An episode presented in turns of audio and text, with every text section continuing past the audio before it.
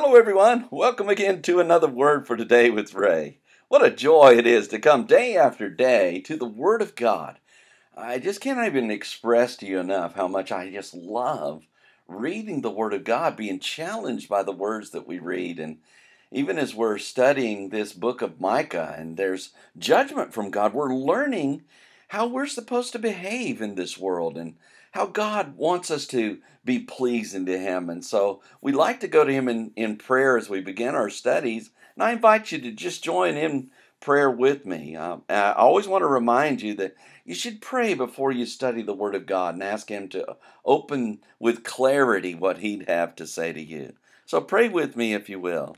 Heavenly Father, it's a joy to come to your word again today, knowing that we have God Almighty, creator of the universe and lover of our souls, who's right here with us. Your word promised us where two or three of you are gathered in my name, and you're right here in our midst. And so, as those that are listening to the sound of my voice, Lord, we know that together we are studying your word and that you're with us.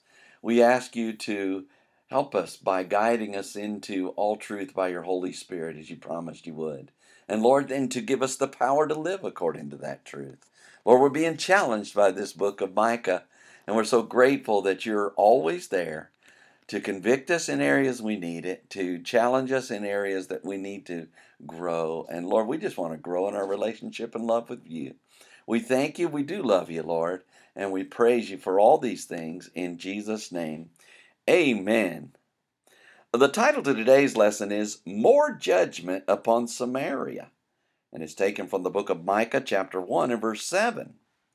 As Micah the prophet continued to share the word of the Lord to both Samaria and Jerusalem, he wrote about the results of the Lord coming down in judgment. The people of Samaria and Jerusalem had forsaken the Lord and built high places where they worshiped gods other than the Most High Creator God.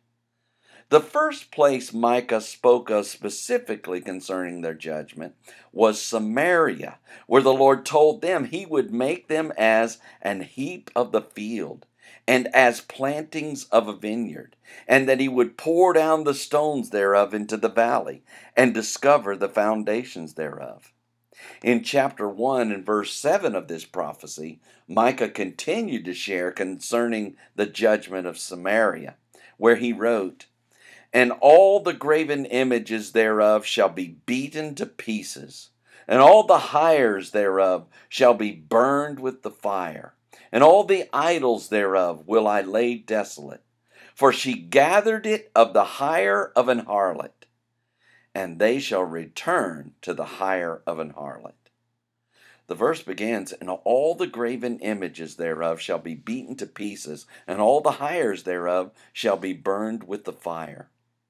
We can almost envision the wrath of the Lord, as Micah states, and all the graven images which were idols, thereof shall be beaten to pieces, or crushed by beating, crushed to pieces, crushed fine and shattered. Micah added, and all the hires, which literally means hire of a prostitute or price, and refers to the gain such as produce from a harvest, thereof shall be burned with the fire or flames.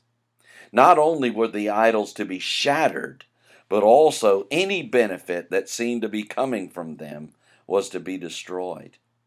The verse goes on to say, And all the idols thereof will I lay desolate. Micah added, And all the idols or images of idols. Therefore will I lay desolate, which means will set a place for devastation, waste, and desolation. Not only was the Lord to deal with the graven images which were worshipped throughout Samaria, but he was to deal with the idols and anything to do with them through devastation, waste, and desolation throughout their land. Finally, the verse says, For she gathered it of the hire of an harlot, and they shall return to the hire of an harlot.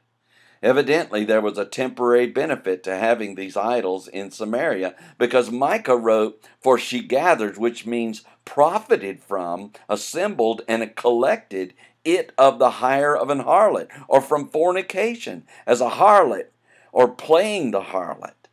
The idea is that people collected these prices or hires from spiritual fornication, whereby they sought other gods and worshiped them. Micah said, And they shall return, or turn, or go back to the hire of an harlot, which means they shall return to the place from which they were gained. As we meditate upon these words of Micah, we might be able to imagine how the Lord felt as his people turned away from him to worship false idols and graven images. The people must have thought they were doing right as they benefited from the gain during the time of their worship of false gods. However, they were not anticipating Almighty God's patience and long suffering with them as they profited from their apostasy.